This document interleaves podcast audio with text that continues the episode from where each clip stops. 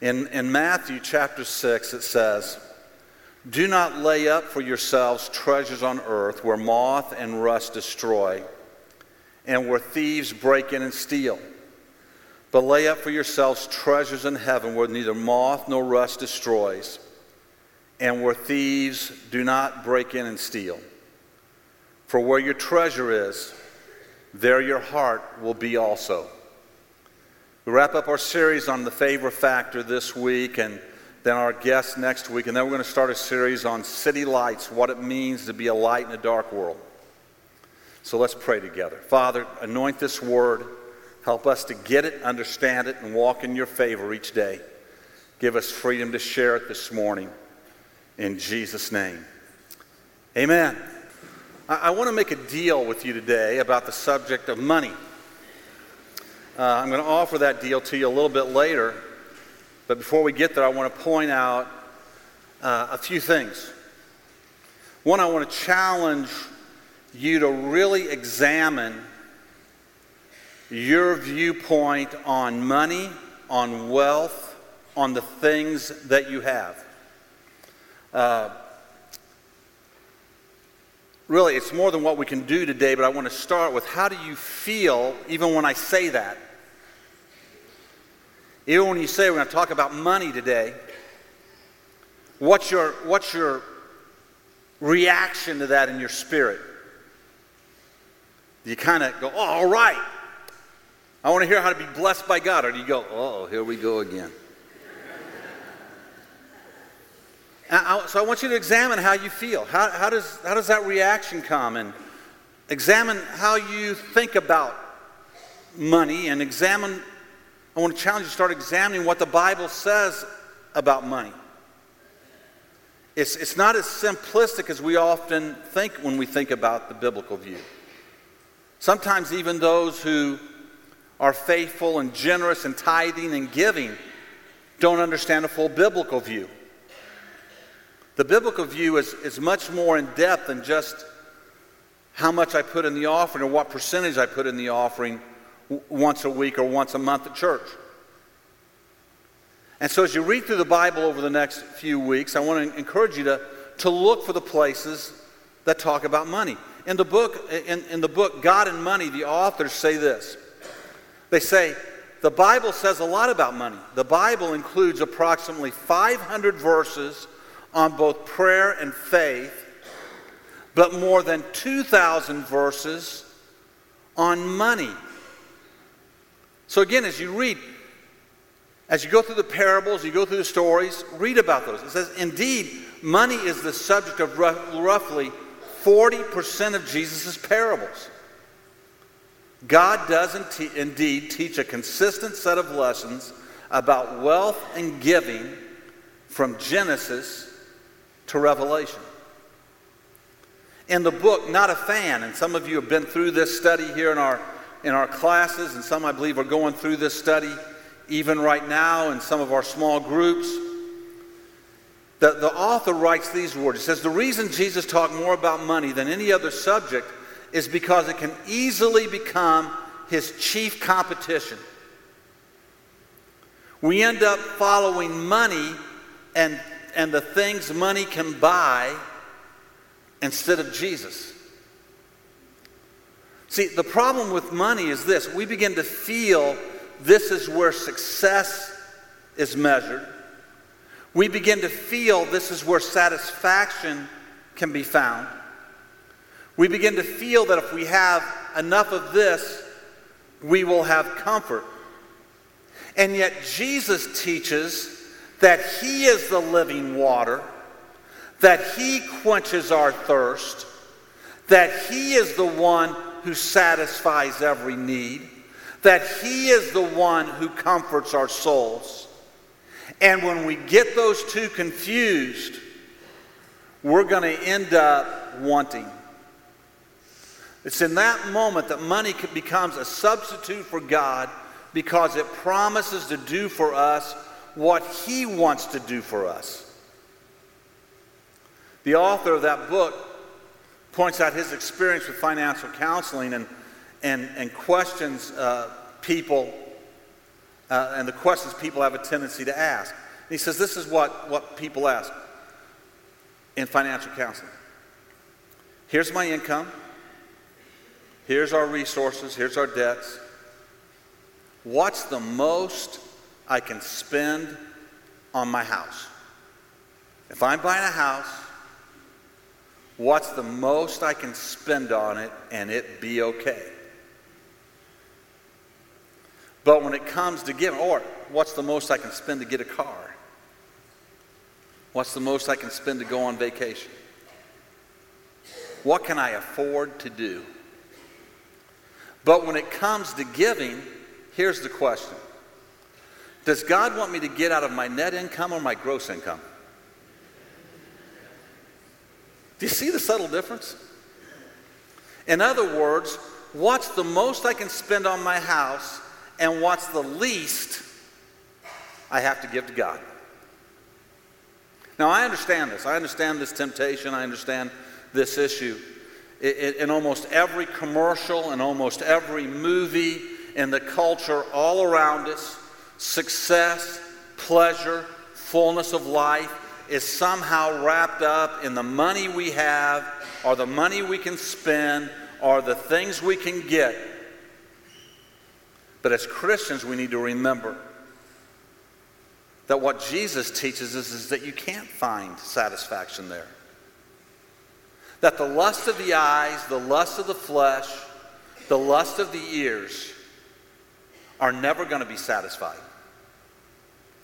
That He's the only one that can meet that need.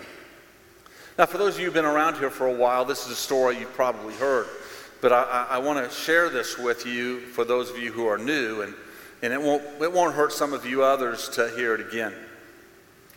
When I was a young boy growing up in the house, we, the, the, the church had started. I was about nine years old at the time Calvary started. And our first services were out at a place called the Knights of Pythias Hall, which has been torn down since then. Should have probably been torn down before then. Uh, it, wasn't a, it wasn't the most pleasant place. We had a few services there. And after uh, our first few Sundays there, we moved to the Black Hawk School. I remember the black being in the Black Hawk School very clearly. We had uh, we, we had worship services in the in the uh, uh, the gym, and we had Sunday school classes and two other classes uh, for the kids. There was one class for the younger kids and one for those of us who were of grade school age. Probably about eight or nine of us in that class. It was about this time uh, that my dad came to me and said, uh, You need to start, stop asking me for money all the time. You need to start earning some money. Now, I would ask him for money for a lot longer than that. But uh, he, he wanted me to start earning some money. And so he, he took me out in the garage, brought, had me bring a bunch of his shoes out. He had about six or seven, eight pairs of shoes, I think seven that day. And he brought them out and he had a, a, a, kit that you shine shoes with. And he, he showed me how to shine his shoes. And he told me that day, he said, Look, you can shine my shoes anytime you want to. You can shine them every day, I don't care. Uh, I'm going to pay you a quarter for every pair of shoes you shine. And from now on, if we're out at a restaurant and you want candy, you're on your own. You're giving in the offering at church, you're on your own. Uh, you start doing that yourself. So I set out there that Sunday, that, that, that, that Saturday afternoon, and I shined seven pair of shoes. And he came out and inspected them and told me how to do it better, and I did it a little better. And finally, he was satisfied, and he gave me a buck seventy-five. And I took those, those quarters and put them in my pocket. I was now, for the first time in my life, a man who had earned his own money. I was proud of that buck 75. Felt good about having that buck 75 in my, in my pocket. And he told me this is how this is how men, this is how young men and men, this is how people earn their living. They work and you earn something. It's a great lesson. That Sunday I got up the next day and we went to church, and I, I, for whatever reason, I don't know what the reason was, but I brought my whole buck 75. Now you got to realize, Back in those days, a buck 75 was a lot of money. You could buy about 16 candy bars with a buck 75. Remember those days, some of you? You could buy probably six gallons of gas back in those days. You could go to the movie, get popcorn and a Coke and a candy, and still have a little money left over with a buck 75 when I was a kid.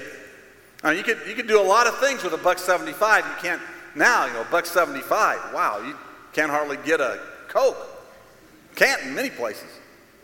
But a buck 75 was a lot of money. So I, I, I had my buck 75 with me for whatever reason, and we went into the Sunday school class. In the Sunday school class, they were teaching on this verse. I remember it clearly.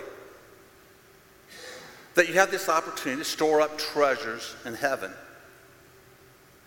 And where your treasure is, there your heart will be also. And they talked to us kids about heaven and the aspect that we could store up treasures in heaven. And they had built a little cardboard, they'd taken a, like a, a box from a, a, maybe a refrigerator, and they'd painted it and cut little slats in. It looked like a, it looked like a bank teller's uh, window with the bars in it, like you'd see in the movies.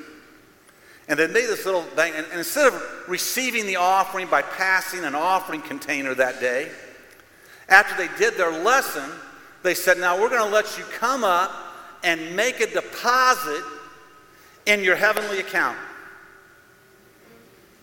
Store up treasures in heaven. They were teaching us an object lesson in the middle of this, and so they were doing some other things, and one by one, they would call us and say, Do you have anything you want to deposit? And we would walk up uh, kids would walk up, and I remember sitting there waiting for my turn, my, my name to be called. And I, I determined I was going to give a quarter that day. Know, it was more than tithe. My dad had talked to me about tithe. I knew it was more than tithe, but I, I wanted to be generous. And so I was going to give a quarter. That'd leave me with a buck fifty. I'd still have a lot of things I could do with that buck fifty. And I could take you to the classroom we were in, about where I was sitting in that classroom that day waiting for my turn, my name to be called. And to the best of my recollection, that was, prob- that was the first time I ever heard in my spirit that still small voice of God. I hadn't responded to an altar call yet about salvation.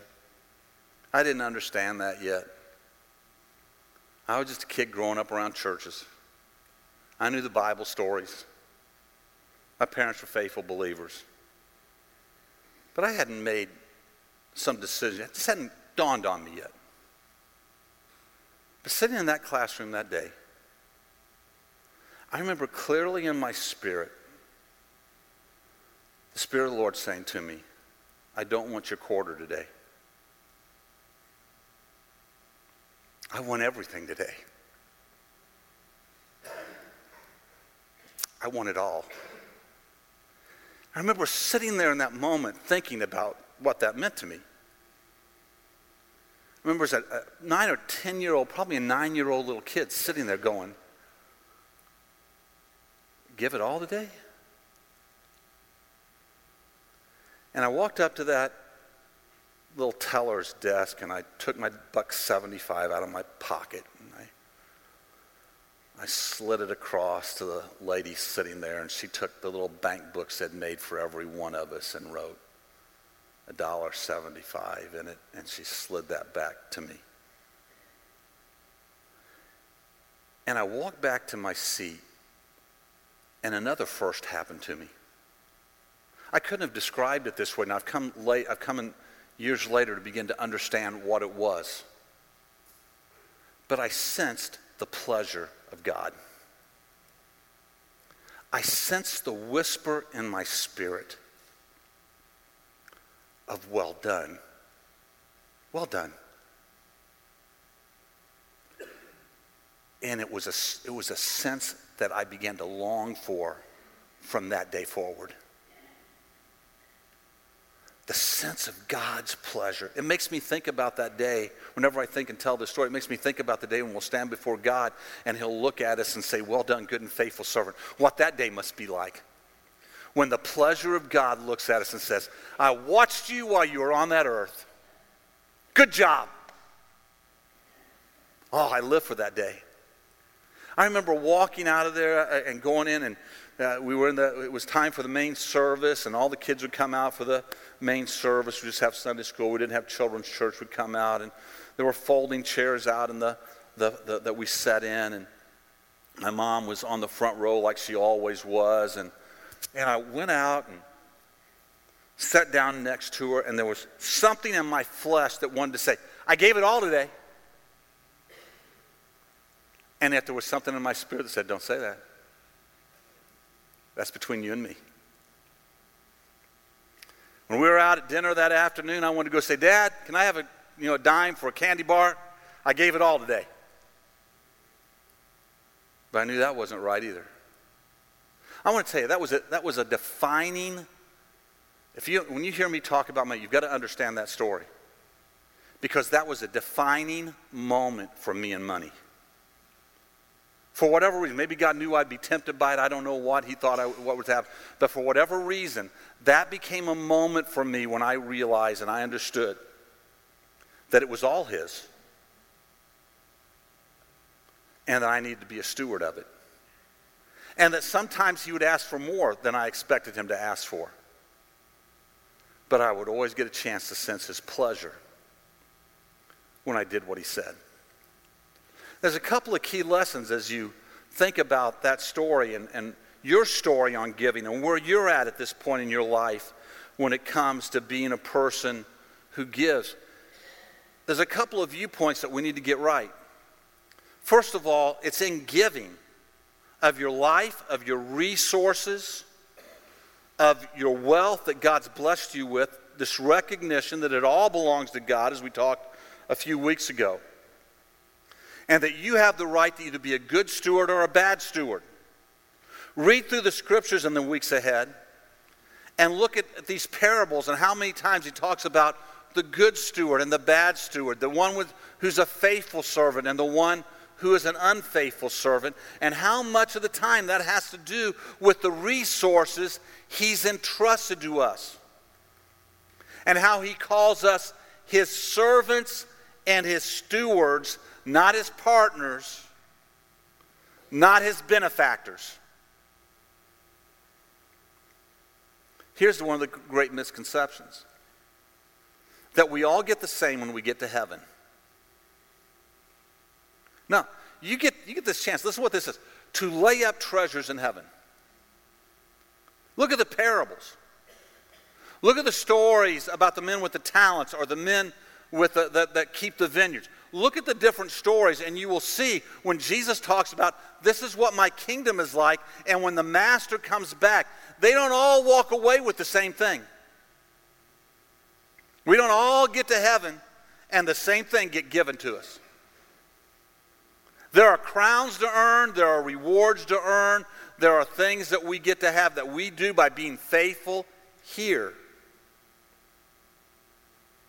And the call is for us to be faithful here, to lay up treasures in heaven. And that's what, that's what you did today. When you drop, you know, your offering on the offering plate, that's what you do when you serve in a ministry. That's what you do when you bring somebody into your home and help them and bless them and encourage them, or you take a meal to somebody who is sick, or you reach out and help somebody in their life who's going through a need, and you go mow their yard or take care of their car for them or do some. You begin to lay up treasures in heaven. You're making an eternal investment. Giving makes you a reflection of God's light, and, it, and giving lifts your soul.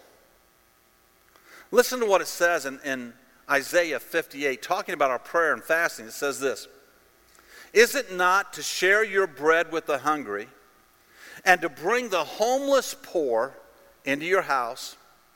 When you see the naked, to cover him, and not to hide yourself from your own flesh. Then shall your light break forth like the dawn, and your healing shall spring up speedily.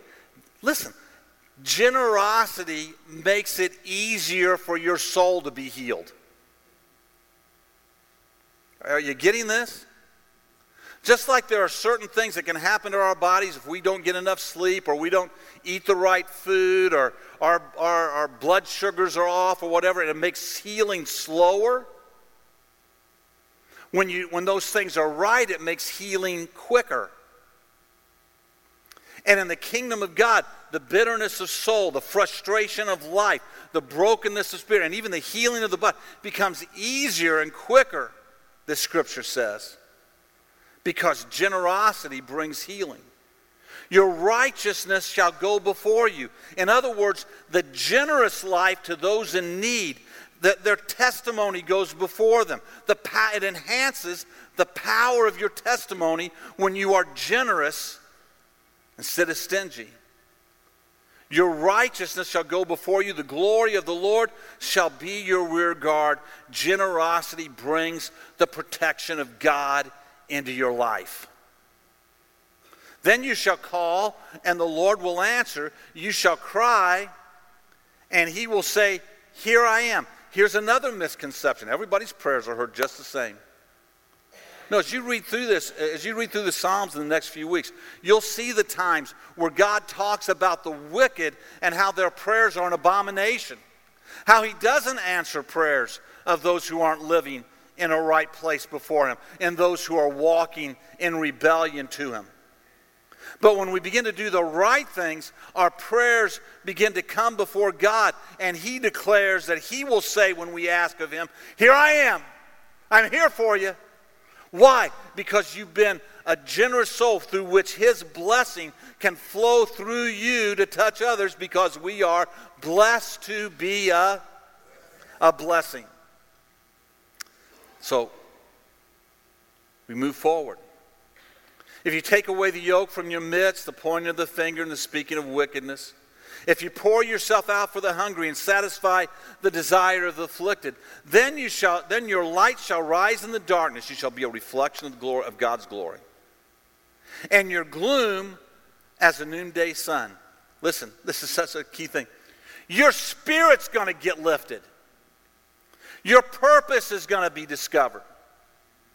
You're, you're, you're going to feel like there's a sense in your life as you do with the resources God's blessed you with, what He wants you to do. He's going to lift you out of the gloom. And the Lord will guide you continually. He's going to tell you what to do. He's going to guide your steps and satisfy your desire in scorched places and make your bones strong. And you shall be like a watered garden, like a spring of water whose waters do not fail. Does that sound like the favor of God to you?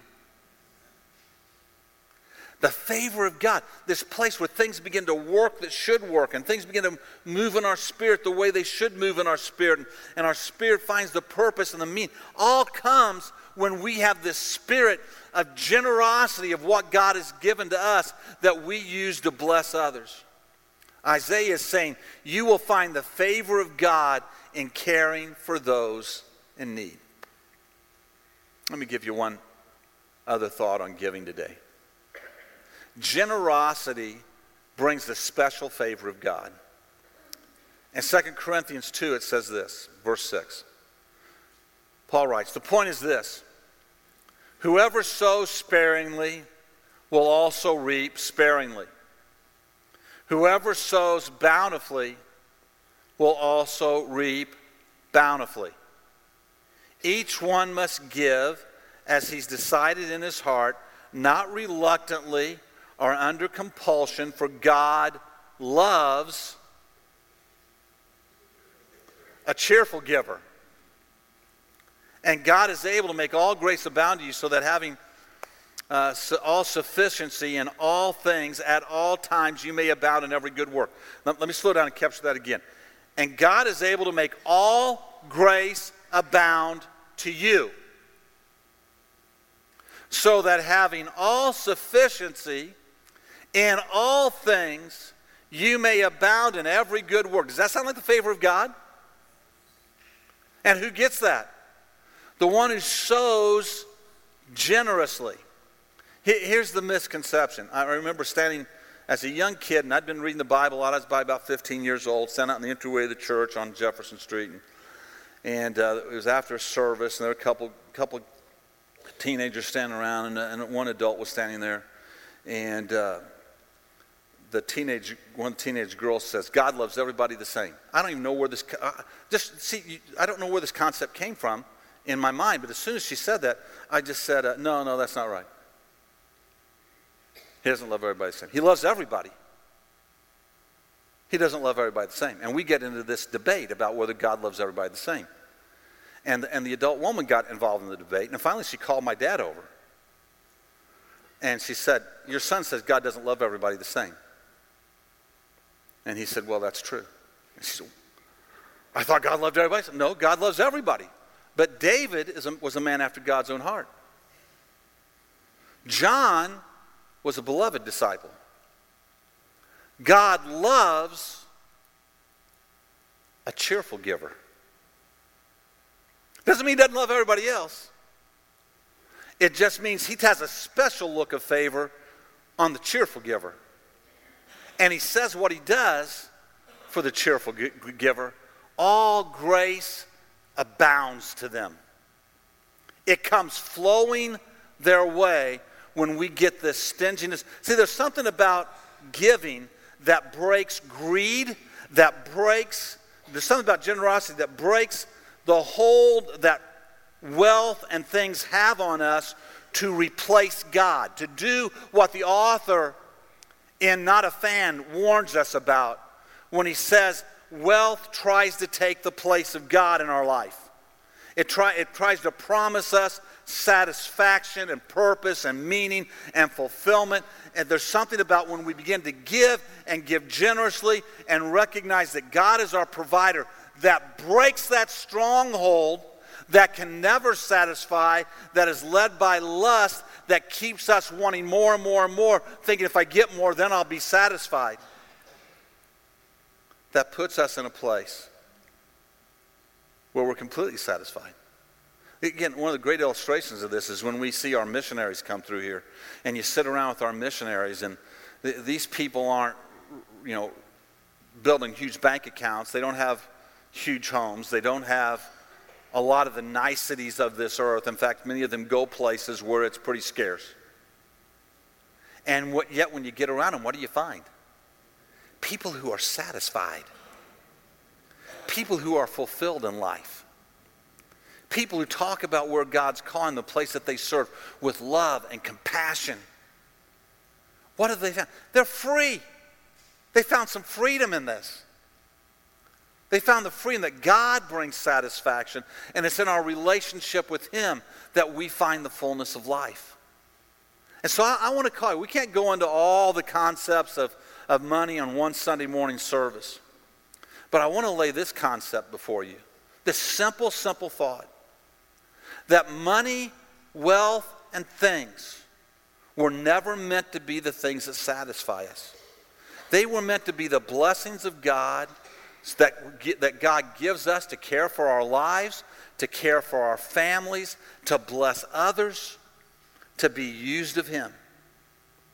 And if we get that confused, we're going to find some dissatisfaction in life. But when we get it right and we let God use us in whatever realm He blesses us with to be generous, and hear me, the person with a little can be generous, and the person with a lot can be generous.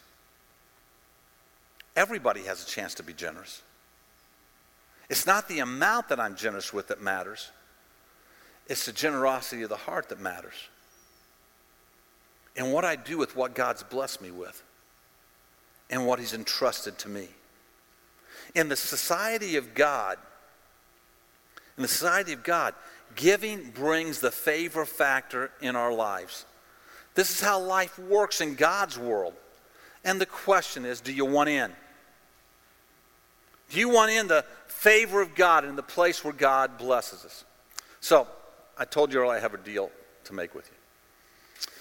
From time to time, um, a special need will come our way. In fact, probably almost every week we hear something about a, a need around the world. But th- from time to time, as we take these special needs in, I will say uh, to somebody, we need to receive an offering for that, and we need to do something special, church, for that. That's a, that's a real need. Some thing going on, either in our church, sometime in our church, a need, sometimes around the world. And sometimes people will say to me, uh, Pastor, we've, we've, received a lot of offerings lately. You, you, know, there's a lot of, lot of asks. That's what I get. A lot of asks. Pastor, Pastor, there's a lot of asks out there. A lot of people, you've asked for a lot of things. Going to burn people out. And I understand that. We ask for tithe. We ask you to give to missions. We ask you to give to now. We have special projects we ask, ask you to give to. I, I do that without hesitation because of my experience I've told you about that I've, I've lived in all my life now. I can't remember ever making a dime I didn't tithe on. I can't remember ever there ever being a special offering at the church I didn't give to. And I believe that with the measure you use, it'll be measured back to you. So when I get up to receive an offering, what I think I'm doing is giving you a chance to increase your measure. And I, and I believe you should give as you decide in your heart to give, that you are the steward of it. We shouldn't manipulate you. We shouldn't try to you know, do things with compulsion. That's why when we come to mission celebration, I say, listen, here are all these stories. You're going to get stirred by them. You're going to get moved by them. Let the stirring move you to prayer. Let prayer move you to giving. Don't, be, don't, don't let anybody ever manipulate you emotionally to give. Let, let the emotion move you to prayer. Let prayer move you to obedience. Is that a good word? Don't let me today move. Pray about these things. Are they true? Are they right? Let that move you to obedience. Let that move you to where God would have you to do. So here's the deal. Here's the deal I want to offer you.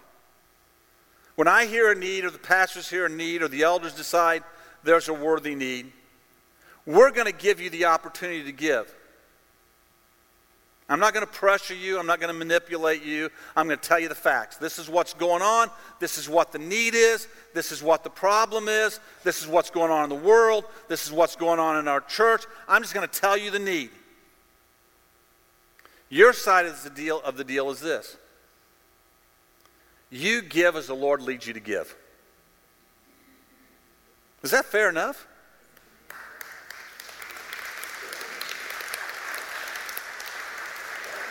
So that goes a little deeper. Don't get offended if we make an appeal. If we make one three weeks in a row, don't get offended. Do what the Lord leads you to do. If someone around you says, wow, that's two special offerings this month, say, yeah, isn't that great? Our measure can increase. You know, just, just, just we have the opportunity to do what the Lord would lead us to do. You know, when we obey God, we walk in His favor. It doesn't mean you have to give in every offering. It doesn't mean you have to do everything. It means you need to be obedient. So, well, what if God leads me to give in everything? Then He's going to bless you in everything. All grace is going to abound to you. This isn't a bad thing, this is a good thing. So, the deal is this we should have a healthy view as a church about giving. That when we give, this is why some people clap when we're about to give, because they know all grace is about to abound to them. They know they're laying out a measure.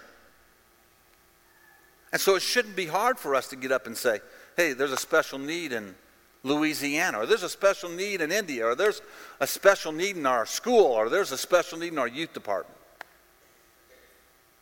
That shouldn't hold any hesitation. If there's a need, there's a need, and you may feel led to meet that need. And you may be, feel led to give a little of that need, and you may feel led to give nothing to that need.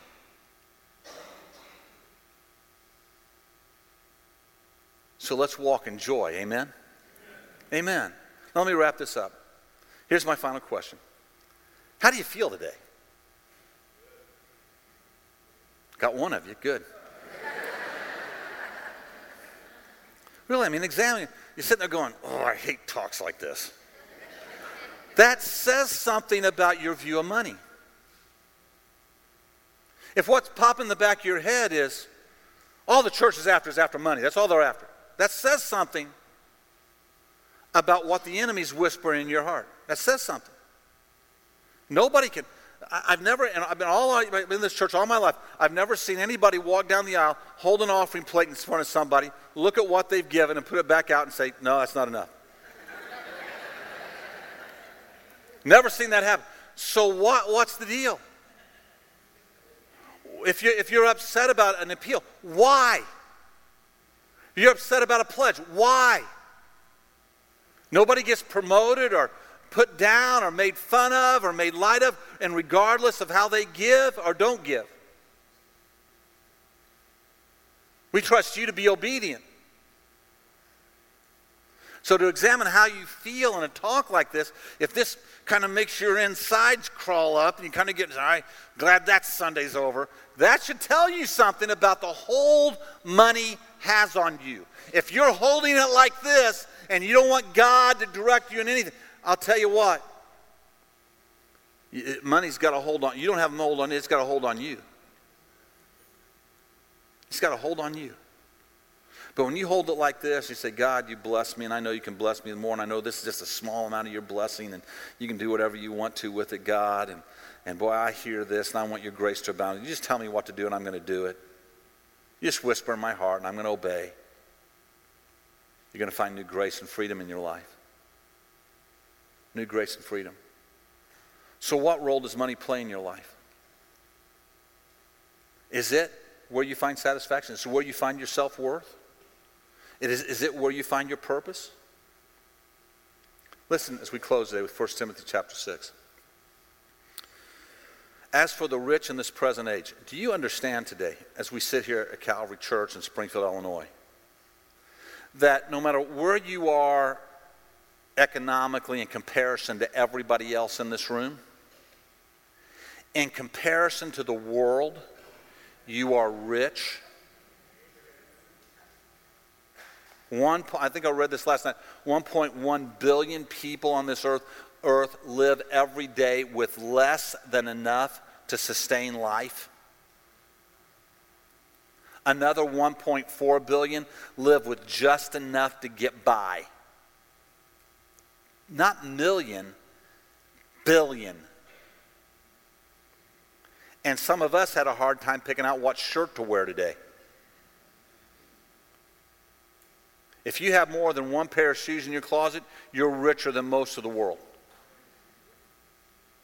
So listen to what it says.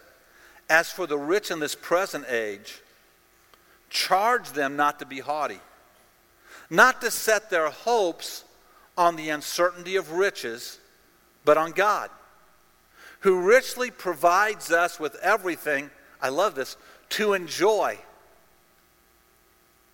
is it bad to go on a vacation? No, God gives us things to enjoy. He just wants us to also be generous. Well, what if I spend, you know, my, the money on enjoyment that I should spend? On, that's you got to wrestle that out with God. But God's not. God wants you to have some enjoyment in life. They are to do good, to be rich in good works, to be generous and ready to share, thus storing up treasures for themselves as a good foundation for the future, so that they may take a hold of that which is truly life. How do I store up treasures? They, what are the rich to do? They are to do good. They are to be rich in good works. They are to be generous with others. They are to be ready to share. And when they do that, they're storing up treasures for themselves and for their future. Let's stand together today and pray. Father, I know this is one of the places where strongholds can come into lives. And Father, I know there's many who've broken that stronghold in our church. That's why we're able to be in a place like this today. That's why we're able to give to missions the way we give. It's why we're able to to do so many of the things that we do is because so many have learned this lesson. But Lord, I just pray today that, that maybe a few in this room are having that aha experience. That moment in their life where they're realizing, wow, I'm, I'm holding on to the wrong thing for life and I'm seeing this the wrong way. Father, let us, let us learn and grow in you today. Let us be established in your presence and in your will and let us walk in the power of your favor. Over these last weeks, Lord, we've tried to talk about what brings your favor. And I know that as we read your word, we're going to find other ways to walk in obedience to your favor and have your favor. Let that be upon us. In Jesus' name we pray. Amen. It's been a good word today? Amen. Amen.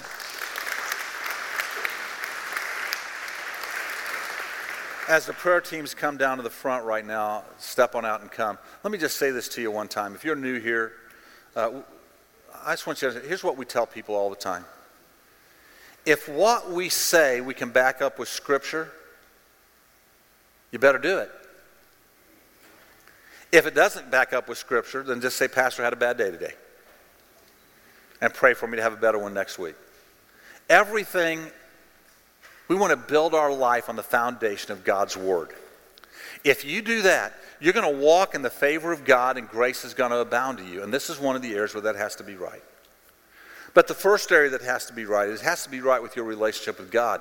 And the only way to get your relationship right with God is by accepting the work that Jesus did for you on Calvary. By receiving Jesus as your Lord to rule and guide your life and to put your faith in Him to be your Savior. Not one of us are going to stand before God and Him say, okay, before, uh, uh this, this, I'm going to check you here. How much did you give? Because if you didn't give enough, you're not getting in. No, we can't give enough because it's all His. We'll be judged whether we were a steward of it. The only way to get into heaven is by putting our faith in Jesus to be our Lord and Savior. And if you haven't done that yet, I want to encourage you as others are coming for other reasons to be prayed for, you come and be prayed for. Maybe you're going through a financial crisis right now and you want prayer. Maybe you're going through a health crisis. Maybe you're just needing direction in life. Whatever your need is, step out and come and let somebody pray for you, but especially today. If you're not sure your heart is right with God, step out and come and let somebody pray with you. God bless you.